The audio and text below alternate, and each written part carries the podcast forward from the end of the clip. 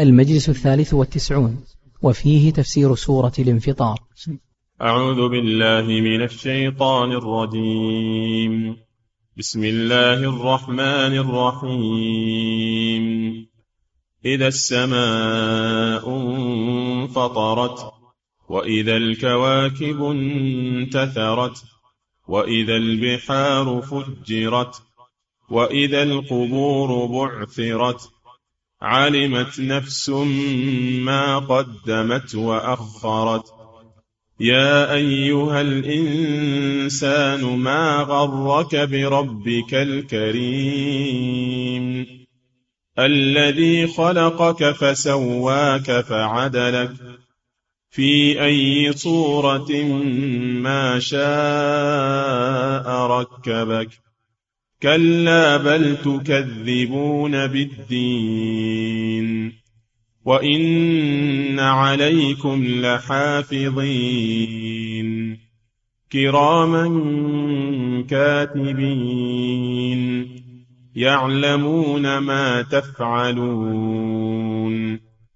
إن الأبرار لفي نعيم وإن الفجار لفي جحيم يصلونها يوم الدين وما هم عنها بغائبين وما أدراك ما يوم الدين ثم ما أدراك ما يوم الدين يوم لا تملك نفس لنفس شيئا والأمر يومئذ لله. بسم الله الرحمن الرحيم. الحمد لله رب العالمين. صلى الله وسلم على نبينا محمد وعلى آله وأصحابه أجمعين. قال الله سبحانه وتعالى بسم الله الرحمن الرحيم. إذا السماء انفطرت. هذه السورة كالسابقة سورة الانشقاق سورة التكوير سورة التكوير التي قبلها. كذلك آخر سورة عبسة وسورة النازعات كلها فيها ذكر الأهوال التي تحصل عند قيام الساعة وبعدها. أهوال عظيمة. كرر الله سبحانه وتعالى ذكرها في هذه السور وهذه الآيات للعظة والعبرة تخويف لمن في قلبه إيمان. والإعذار والإنذار لغير المؤمن. لا يقول أنا ما علمت أنا ما دريت عن مستقبلي وما يحصل. أنا لم أستعد لهذا لأني ما علمت ولا الله جل وعلا يصور لك المستقبل كأنك تشاهده. من أجل أن تستعد له من أجل أن لا يقول قائل أنا ما علمت باغتني الأمر ولم أستعد. قال سبحانه إذا السماء انفطرت إذا ظرف لما يستقبل من الزمان. إذا السماء انفطرت السماء كانت مبنية قوية محكمة. ليس فيها فطور. هل ترى من فطور؟ ما فيها فطور ولا فيها.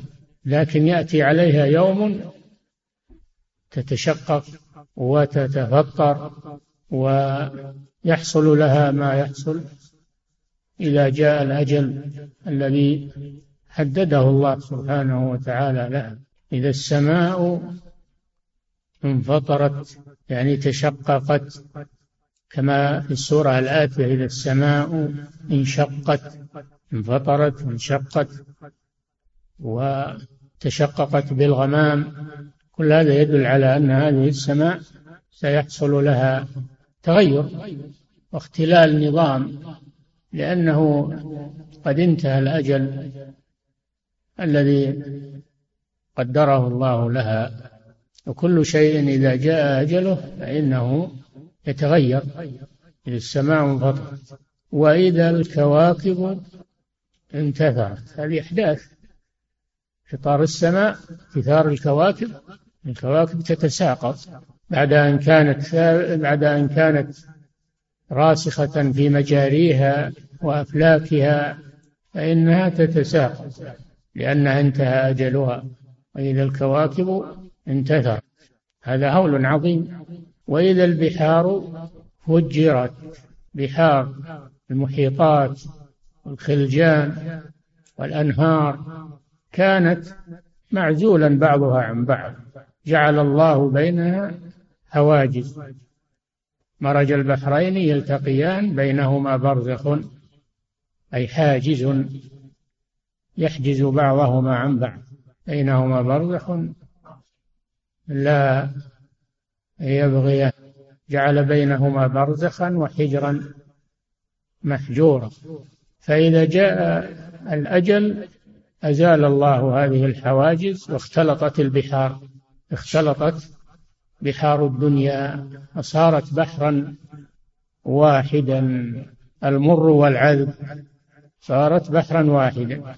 وإذا البحار فجرت وملئت بالماء فاضت وإذا القبور بعثت قبور الناس الآدميين التي تملأ الفجاج والرحاب تحت الأرض تبعثر بمعنى تقلب ويخرج ما فيها يخرج ما فيها من الأموات الذين كانوا يسكنونها تحت الأرض يبعثرها الله جل وعلا يقلبها ويصير باطنها ظاهرها وظاهرها باطنها فيخرج الله ما فيها من الأموات. الذين لا يعلم عددهم إلا الله. الأرض ممتلئة بالأموات يقول الشاعر هذه قبورنا تملأ الرحب فأين القبور من عهد عادي؟ خففوا الوطأ فما أظن أديم الأرض إلا من هذه الأجساد. الأرض مملوءة بطنها مملوء بالأموات ولا يدرى عنهم لكن سيأتي يوم يخرجون من قبورهم تباثر القبور فيخرجون منها أحياء كما بدأ الله خلقهم يعيده.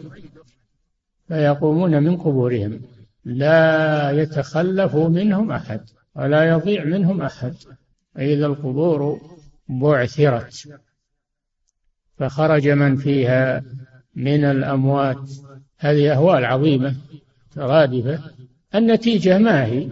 إذا حصلت هذه الأهوال فما هي النتيجة؟ علمت نفس ما قدمت وأخرت. هذا جواب الشر. علمت عند ذلك كل نفس. علمت نفس أي كل نفس. علمت إيش؟ ما قدمت من الأعمال الصالحة أو السيئة. ما قدمته في الدنيا وما أخرت وما أخرت بعدها من الآثار الحسنة أو السيئة. الميت يكون خلفه آثار إما سيئة وإما حسنة. إن كان خلف آثارا طيبة وأعمالا نافعة فإنه يجري عليه أجرها. خلف أوقافا خلف آه، مشاريع خيرية خلف كتبا مؤلفة في العلم النافع. فإنها في هذا الوقت تعلم ما أخر أو أخرت آثارا سيئة. أخرت آثارا سيئة والعياذ بالله. آثار شر آثار كهر دور كهر آه، دور بغى دور, دور له دور خمور مشاريع مصانع تنتج محرمات بعد موته. هذه آثاره والعياذ بالله. ما هو راح وخلاه لا. هذه ضررها يلحقه في قبره. وفي معاده. كل ما يحصل بعده من آثار حسنة أو سيئة فإنه يلحقه تلحقه ثمراتها. هذا فيه الحث على أن الإنسان يخلف وراءه شيئا نافعا. إذا مات ابن آدم انقطع عمله إلا من ثلاث صدقة جارية أو علم أو علم ينتفع به أو ولد صالح يدعو الأولاد من الآثار أيضا. الأولاد الصالحون من الآثار التي يخلفها الإنسان بعده. ويجري عليه خيرها أو أو شرها. فالذين يقيمون المشاريع النافعة الطيبة الخيرة تغل عليهم تدر عليهم أجورا. وهم في قبورهم وفي بعثهم ونشورهم.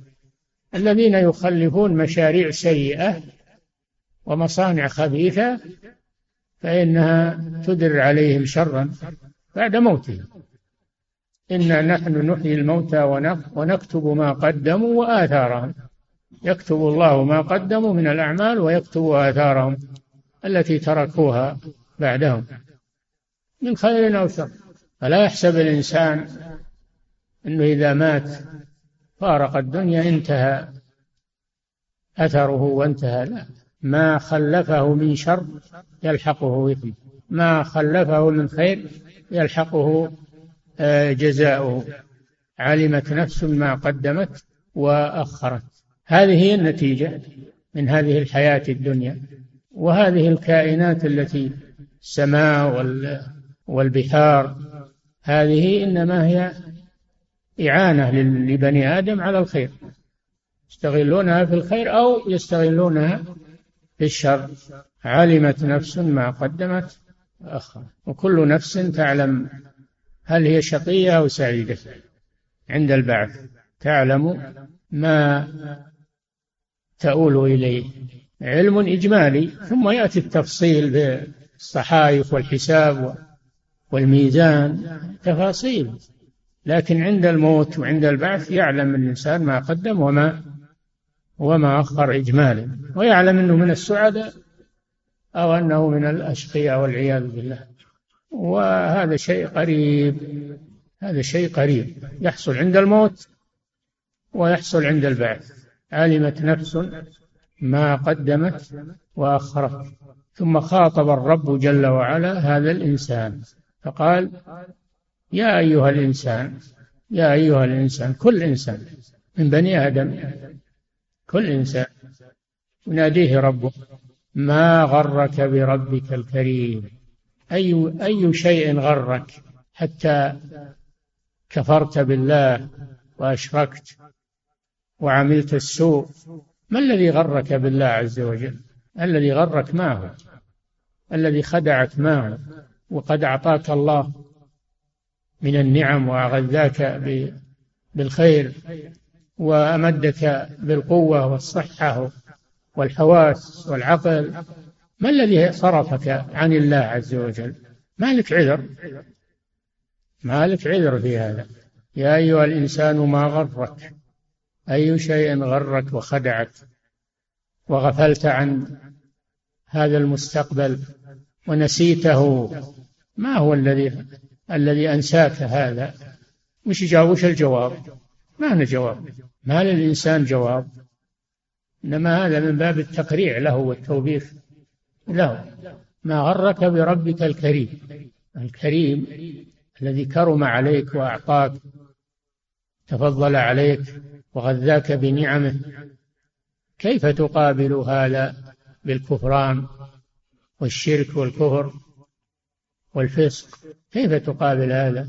كرم. تقابل كرم الكريم تقابله بالكفران والجحود. هل يليق هذا بعاقل؟ ما غرك بربك الكريم. الذي خلقك. الذي خلقك. بعد أوجدك من العدم. خلقك يعني أوجدك من العدم. خلقك في رحم أمك من نطفة. هل خلقك غير الله جل وعلا حتى تذهب إلى غيره؟ هل هذه الأصنام وهذه الأضرحة وهذه المعبودات هل هي خلقتك؟ أبدا. هذه مخلوقة مثلك. هذه مخلوقة مثلك. بل هي قد تكون أضعف منك. تكون أضعف منك.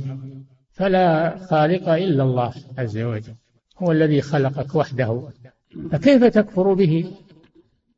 وتجحد نعمته وفضله الذي خلقك. هذه نعمة من الله عز وجل. فسواك سوى خلقتك على أحسن صورة على أحسن صورة. جعلك بشرا سويا متكامل الأعضاء والحواس والجسم الأعصاب وكل شيء كل شيء موجود فيك.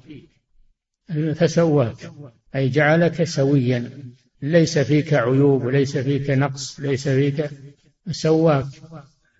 فعدلك عدل خلقتك عدلك وفي قراءة عدلك جعلك معتدلا تقوم وتمشي وتركض ومعتدلا ليس فيك عيب تمشي على قدميك سويا في أي صورة أي شكل. الصورة معناها الشكل.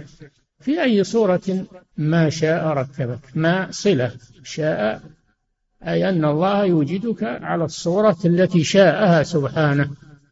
الصورة الجميلة صورة الإنسان من أحسن الصور وأحسن الأشكال.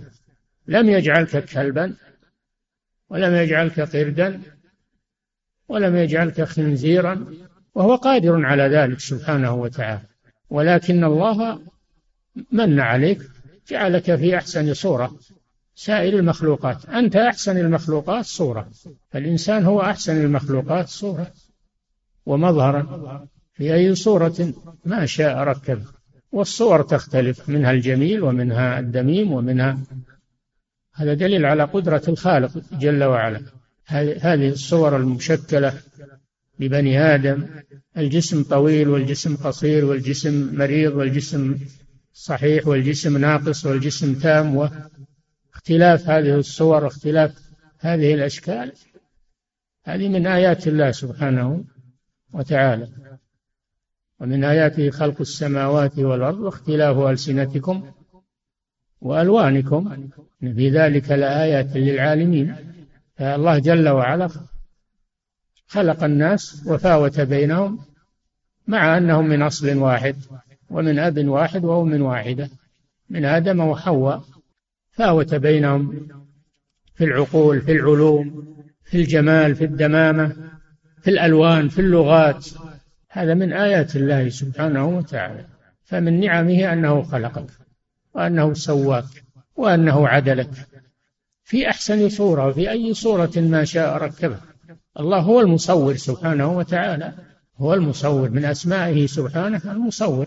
الذي أوجد الصور على أشكالها واختلافها في أي صورة ما شاء الأصل في أي صورة شاء وجاءت ما مؤكدة مؤكدة في أي صورة ما شاء أي في أي صورة شاء ركبك عليها ركبك عليها. الناس ما هم بصورة واحدة مختلف مختلف الصور. من الذي فاوت بينهم؟ مع أنهم آدميون من أصل واحد. هو الله جل وعلا. هذا من آياته. لو أننا نعتبر ونتعب. في أي صورة ما شاء ركبك. ثم قال كلا. كلا هذه كلمة ردع وزجر. كلمة ردع وزجر لهذا الإنسان الذي كفر هذه النعم ونسي مصيره ونسي مآله. كلا. كلا بل تكذبون بالدين. الذي حمل الإنسان على هذا الكفر وهذا الإعراض وهذه الغفلة أنه يكذب بالدين يكذب بالبعث. يقول ما في بعث؟ يقول ما في بعث ولا نشور. كما قال المشركون وذكر الله عنه ذلك في القرآن إن هي إلا حياتنا الدنيا وما نحن بمبعوثين. يجحدون البعث ويقولون ما يمكن ما يمكن أبدا. إن الإنسان إذا صار تراب أنه يعود كما كان. طيب الذي أوجده من الأول أليس قادرا على أن يعيده؟ وفي نظر العقول أن الإعادة أسهل من البداية. هو الذي يبدأ الخلق ثم يعيده وهو أهون عليه. وله المثل الأعلى في السماوات والأرض. كل شيء هين عليه لكن هذا من باب التقريب للعقول الذي يقدر على البداءة يقدر على الإعادة من باب أولى. وضرب لنا مثلا يعني الإنسان ونسي خلقه. قال من يحيي العظام وهي رميم؟ قل يحييها الذي أنشأها أول مرة وهو بكل خلق عليم هو قادر على كل شيء. قادر لماذا لا تفكرون في البداية وتجحدون النهاية؟ بل تكذبون تكذبون الرسل تكذبون الله جل وعلا وتكذبون رسله في أمر البعث. وهذا هو الذي حملكم على ما أنتم فيه من الكفر والشرك ونسيان الآخرة ولو كانوا يصدقون بيوم الدين لاستعدوا له. كلا بل تكذبون بالدين يعني بالحساب. الدين المراد به هنا الحساب. لو يتصور الإنسان أنه سيحاسب عن كل شيء لا أعد لذلك عدته. لكن نسي الحساب. لهم عذاب شديد بما نسوا يوم الحساب. فهؤلاء يكذبون بالحساب.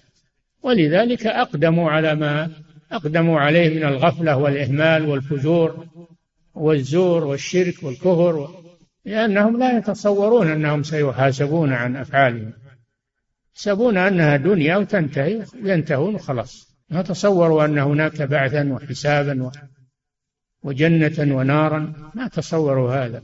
أو كانوا يعلمونه ثم لم يهتموا به ونسوه. تغافلوا عنه وانشغلوا.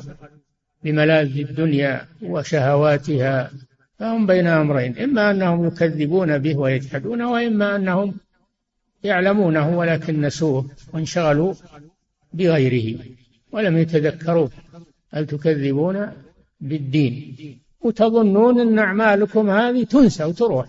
ما تدرون أنها تحصى عليكم. وإن عليكم لحافظين. أنتم في الدنيا تسرعون وتمرحون تفسقون وتعملون الأعمال وتظنون أنها راحت مع أيامها ومع ساعاتها.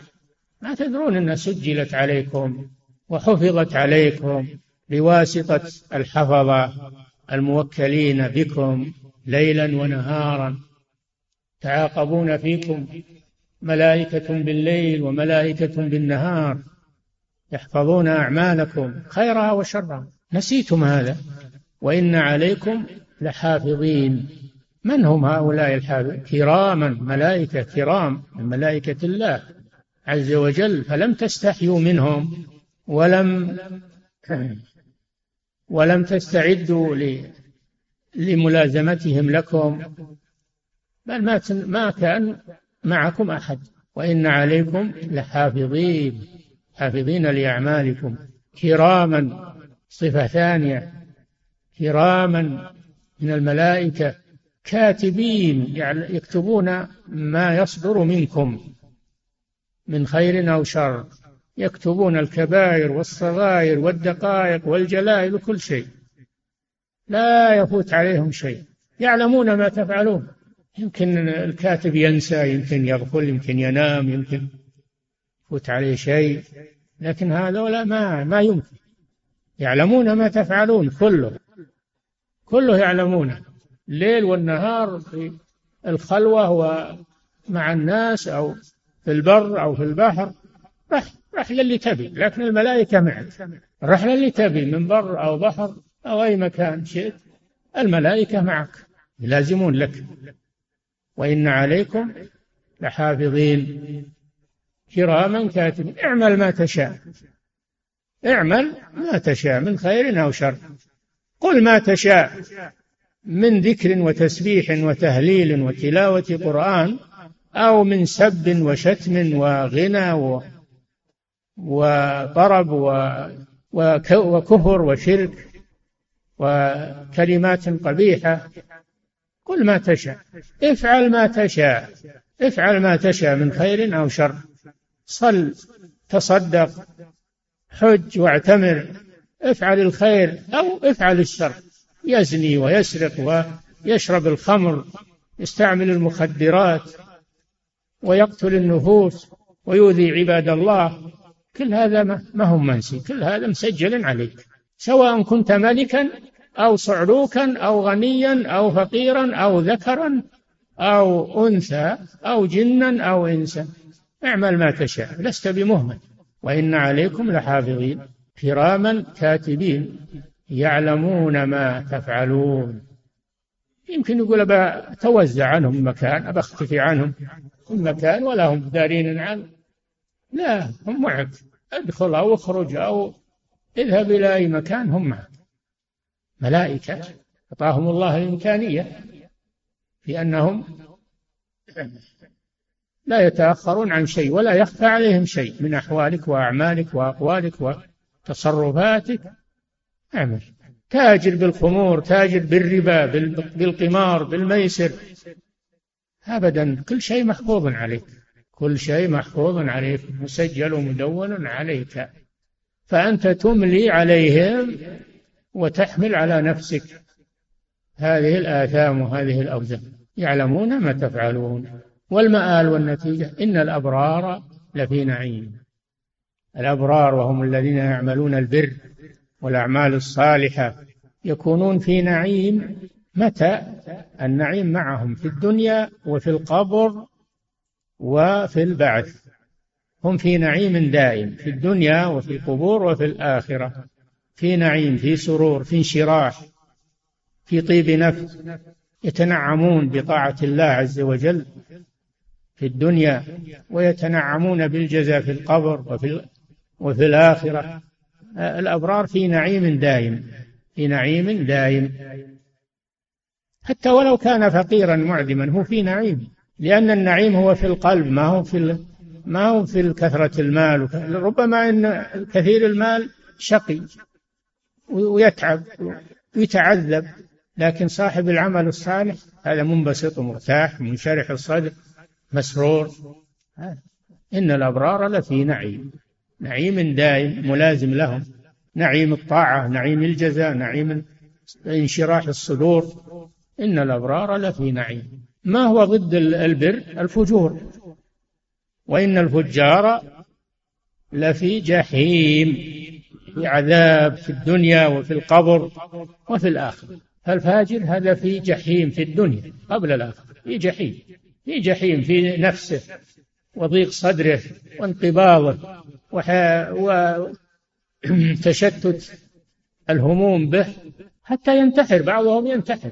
بعضهم ينتحر والعياذ بالله لأنه في عذاب في جحيم في هذه الدنيا. ها هذه حالتهم في الدنيا. في البرزخ القبر يتلظى عليهم نارا حفرة من حفر النار والعياذ بالله. في القيامة يكونون إلى جهنم. فهم في جحيم دائم. لا تصور قوله في جحيم يعني إذا بعثوا في الآخرة فقط. لا في الدنيا هم في جحيم. هي عيشهم عيش الجحيم وعيش الضنك. ومن أعرض عن ذكري فإن له معيشة ضنكا. ونحشره يوم القيامة أعمى. معيشة ضنكا. وهم يظن أنهم أهل ثروة وأهل أبهة وأهل لكنهم في في أنفسهم وفي صدورهم في جحيم. وإن الفجار لفي جحيم. جحيم يعني نار. الجحيم من أسماء النار والعياذ بالله. يصلونها متى؟ يوم الدين. يصلون النار ويدخلون النار يوم الدين يوم. يوم الحساب. يصلونها يوم الدين. يعني يوم الحساب والجزاء. يصلونها يعني يلازمون عذابها وحرها. هذا معنى الصلي والعياذ بالله. يصلونها يوم الدين. وما هم عنها؟ أي عن الجحيم بغائبين مخلدون فيها. لا يخرجون منها. أبد الآباد. لا يخرجون من النار. وما هم بخارجين. كذلك يريهم الله أعمالهم حسرات عليهم وما هم بخارجين من النار. كلما أرادوا أن يخرجوا منها من غم أعيدوا فيه. فما هم منها بخارجين ولا غا ولا غائبين عنها. يقول بروح عن هالديرة وبروح عن هالمكان إلى مكان آخر آخذ نزهة آخذ أتفسح في الأرض أرفه عن نفسي. هذا ما هو حاصل لهم. ما هو بحاصل لهم أبدا. فهي ملازمة لك. النار ملازمة له. لا يمكن أنه يتخلص منها حتى ولا لحظة ولا دقيقة والعياذ بالله. وما هم عنها بغائبين. ثم فخم يوم الدين وعظمه وهول من شأنه. وما أدراك ما يوم الدين. ثم ما أدراك ما يوم الدين. هذا تهويل له. تفخيم له مثل قولها القارعة ما القارعة؟ وما أدراك ما القارعة؟ الحاقة ما الحاقة؟ وما أدراك ما الحاقة؟ هذا تفخيم تهويل. يوم لا تملك نفس لنفس شيئا. كل نفس بما كسبت رهينة. ولا أحد يدفع عن أحد. القريب لا يدفع عن قريبه. والصديق لا يدفع عن صديقه. كل مشغول بنفسه. يوم لا تملك نفس أي نفس لنفس شيئا. ما لها إلا عملها.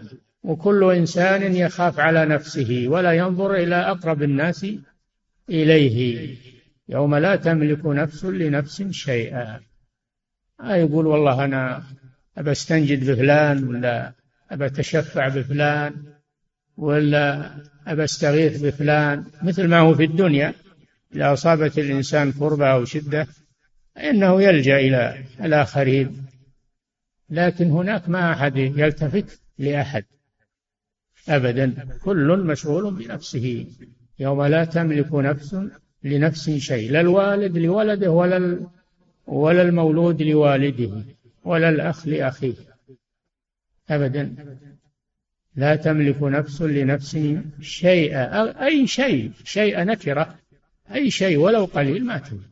مالك إلا عملك أبدا. مالك إلا عملك خير أو شر. والأمر يومئذ لله.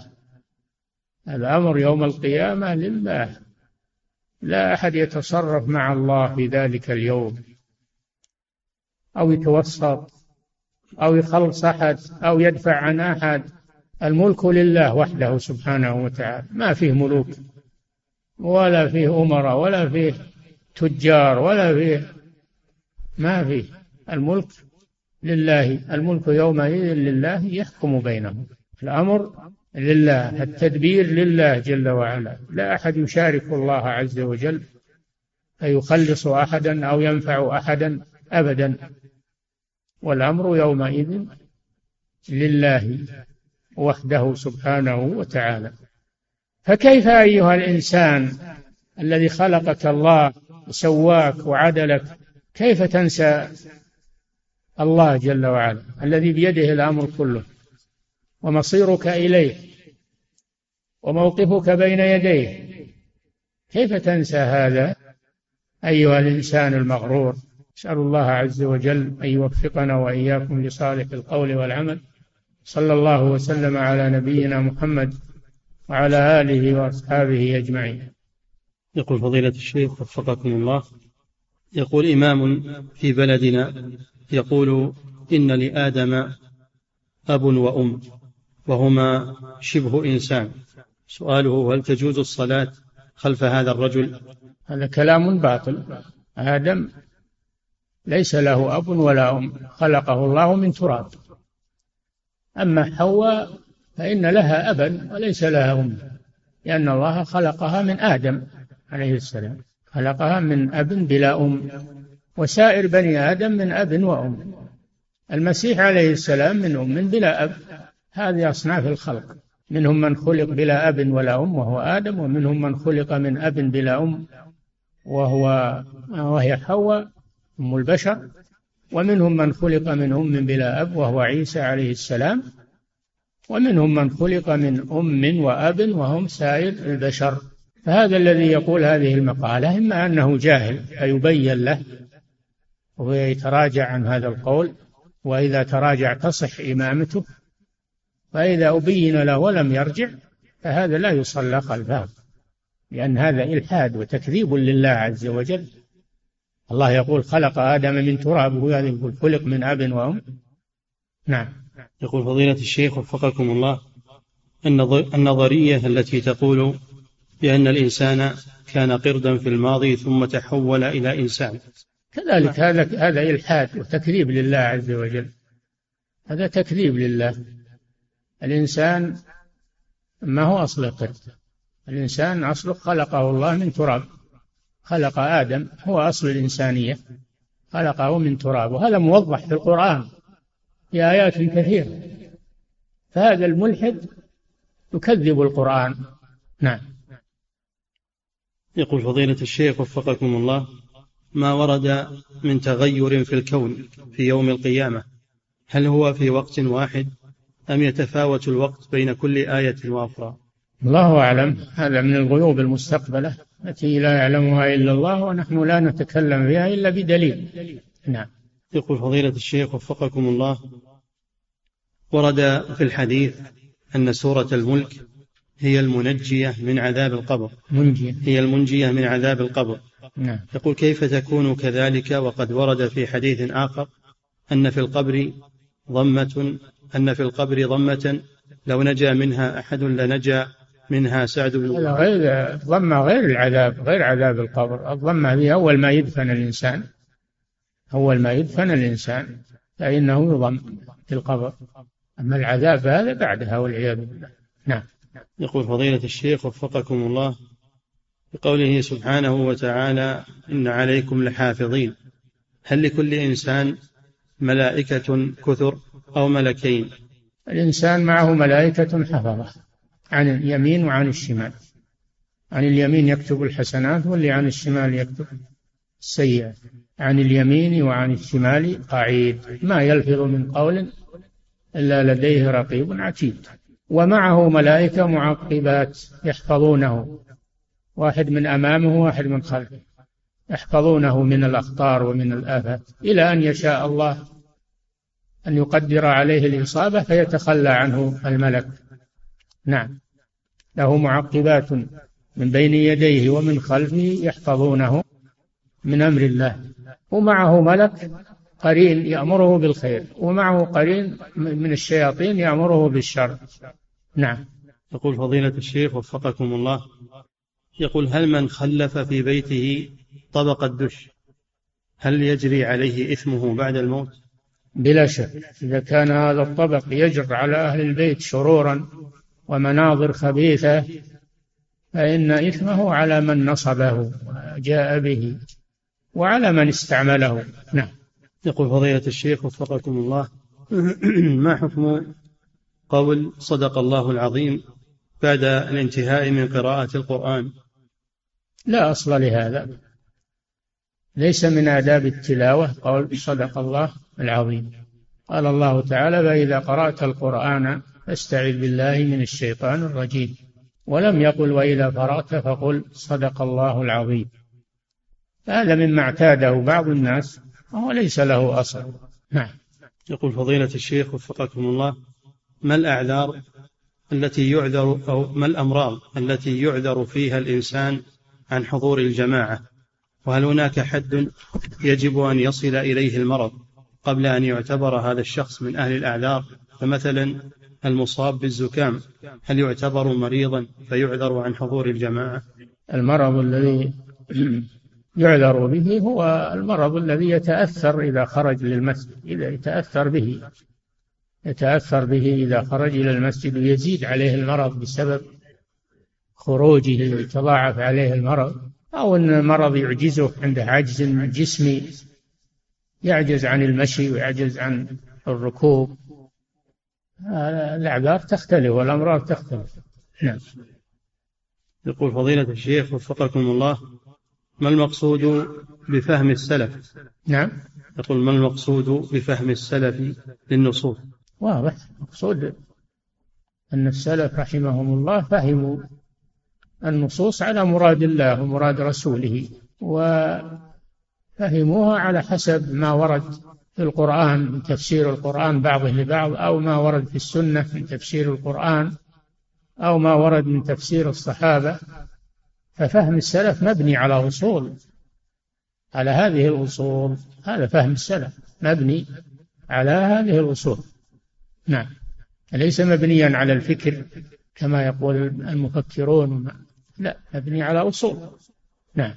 يقول فضيلة الشيخ وفقكم الله يقول السائل أصابته عين وأكد يقول لي أحد الرقاة؟ يقول أصابتني عين وأكد لي ذلك أحد الرقاة. فكنت فقد كنت أعمل وأحب عملي ولكن الآن لا أستطيع أن أذهب إلى العمل ولا أحبه. فما نصيحتكم لي لإزالة هذا المرض؟ عليك بذكر الله عز وجل عليك بذكر الله والإكثار من الورد في الصباح والمساء تلاوة القرآن. وإذا كنت تعرف من أصابك بعينه فإنك تطلب منه أن يغتسل لك يغتسل يغسل سراويله ويصب عليك هذا الماء وهو أيضا يبرك عليك يدعو لك بالبركة وتشفى بإذن الله. نعم.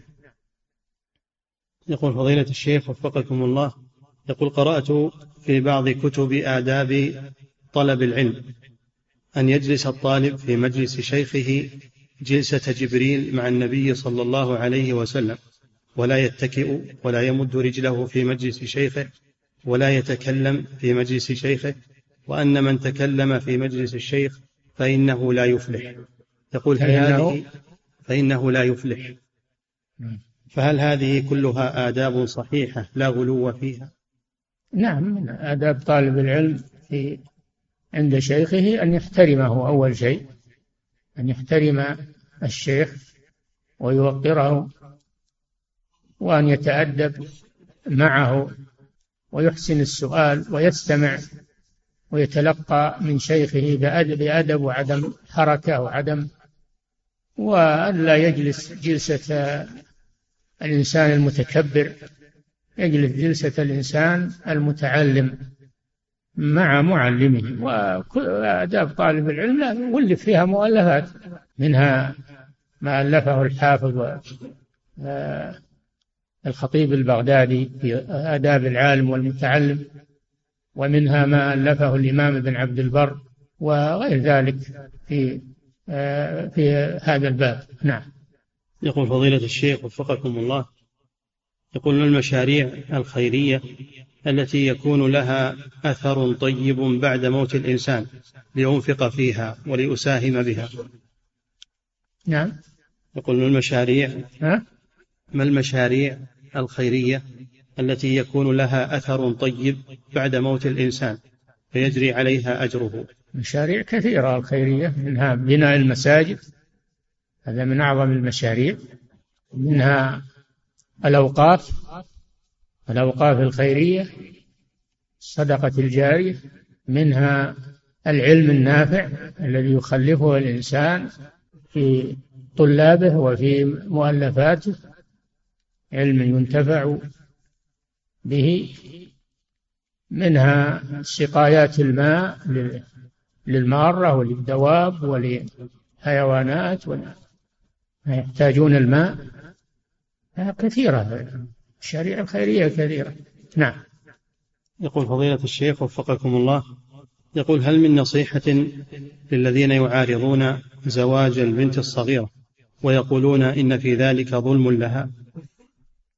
الظلم منعها من الزواج هذا هو الظلم. أما من يقول تزوج بكفء صالح لها هذا هو العدل والرحمة بها. فالظلم هو منع المرأة من حقوقها الشرعية وإعطائها الحقوق القانونية الطاغوتية. هذا هذا هو الظلم في الحقيقة. نعم. فضيلة الشيخ وفقكم الله يقول السائل يقول خالي مقيم في أوروبا وهو يريد الذهاب إلى مكة لأداء فريضة الحج. نعم. يقول خالي مقيم في أوروبا وهو يريد الذهاب إلى مكة لأداء فريضة الحج لكنه يواجه بعض المشاكل من حكومته فقد اتهمته بأن له علاقة بالإرهاب وقد حققوا معه فلم يجدوا عليه سبيلا. سؤاله الحاصل أنه إذا ذهب إلى مكة ستعود له التهمة مرة أخرى فله ظروف لا تسمح له بمغادرة بلده. هل يجوز أن أحج عنه؟ علما بأن لديه المال والقدرة الصحية على قيامه بالحج العذر الذي الذي يبيح التوكيل في الحج والعمرة هو العذر الذي لا يرجى زواله كالكبر والهرم أو المرض المزمن. هذا هو الذي ينيب من يحج عنه الفريضة. وأما العذر العارض الذي يرجى زواله هذا ينتظر. الحمد لله ينتظر. فإن تمكن حج وإن لم يتمكن وتعذر عليه الحج فإنه يناب عنه في الحج. نعم.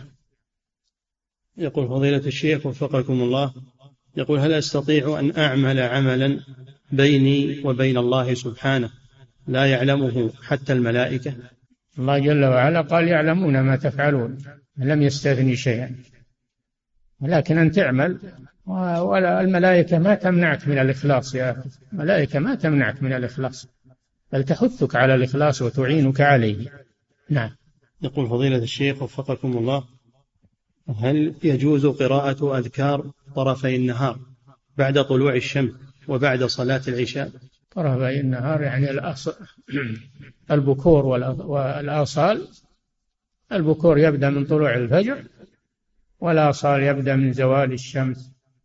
فإذا زالت الشمس دخل ذكر الآصال تذكر إما عند الزو... بعد الزوال وإما بعد الظهر وإما بعد العصر وإما بعد المغرب وإما بعد العشاء كله من من المساء في آخر.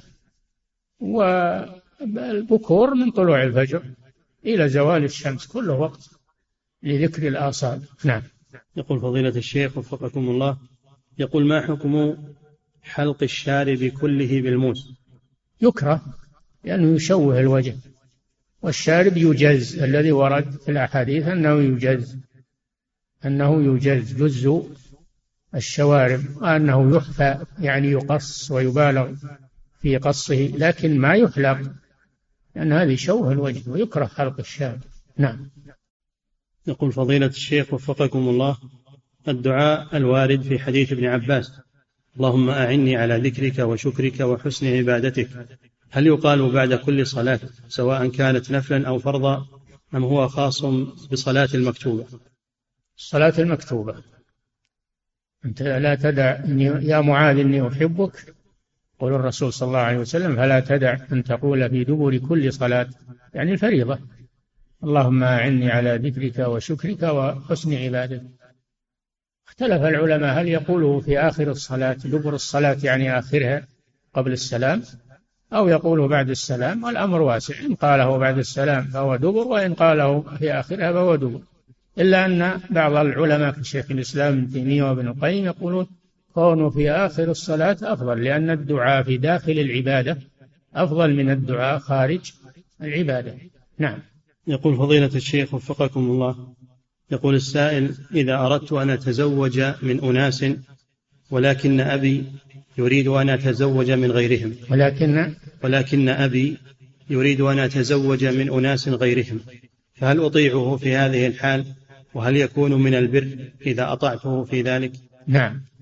إذا كانت المرأة التي يريدها والدك امرأة طيبة امرأة صالحة فأطع والدك في هذا. وهذا من البر. وإما إذا كانت المرأة لا تصلح فلا تطع والدك في هذا الشيء ما يصلح لك. نعم. فضيلة الشيخ وفقكم الله رجل لديه والدة وعندها مرض في الأعصاب وتغضب على كل شيء والمصلحة تقتضي عدم إخبارها بالصدق في بعض الأمور فهل يعد هذا من الكذب؟ لا ليس من الكذب هذا من الرفق بها هذا من الرفق بها ارفق بها ولا تخبرها بشيء يثير أعصابها ارفق لا تقول لها إلا شيء سار وشيء طيب. نعم. يقول فضيلة الشيخ وفقكم الله يقول هل الملك هل الملكان اللذان يكتبان اللذان يكتبان الأعمال؟ يكتبان ما ينويه الإنسان من خير أو شر؟ الله جل وعلا يقول يعلمون ما تفعلون.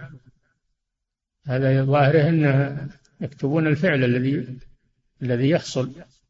وأما النوايا في القلب فلا يعلمها إلا الله سبحانه وتعالى. نعم.